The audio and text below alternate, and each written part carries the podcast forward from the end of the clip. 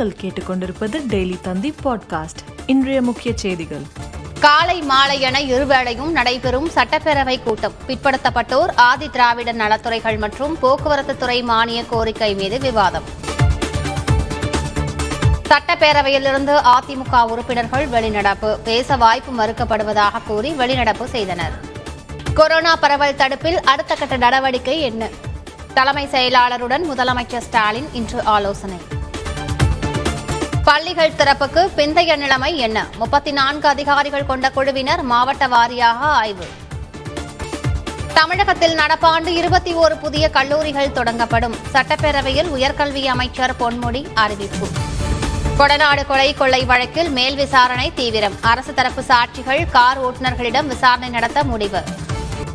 கவிஞர் புலமை பித்தன் சென்னையில் காலமானார். அதிமுக அவைத் தலைவர் உள்ளிட்ட முக்கிய பொறுப்புகளை வகித்தவர். கேரளாவில் சோதனை நடத்தப்பட்ட மேலும் ஐந்து பேருக்கு நிபா பாதிப்பு இல்லை. இன்னும் இருபத்தி ஓரு பேருக்கு பரிசோதனை முடிவுகள் வர வேண்டும் என தகவல். திருப்பதியில் சோதனை முறையில் இலவச தரிசன டோக்கன் சித்தூர் மாவட்ட மக்களுக்கு மட்டும் வழங்கப்படுகிறது.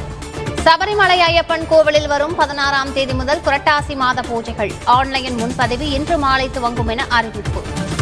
பவானிபூர் இடைத்தேர்தலில் இன்று பிரச்சாரத்தை துவங்குகிறார் மம்தா பானர்ஜி. போட்டி வேட்பாளரை களமிறக்கப் போவதில்லை என காங்கிரஸ் கட்சி அறிவிப்பு.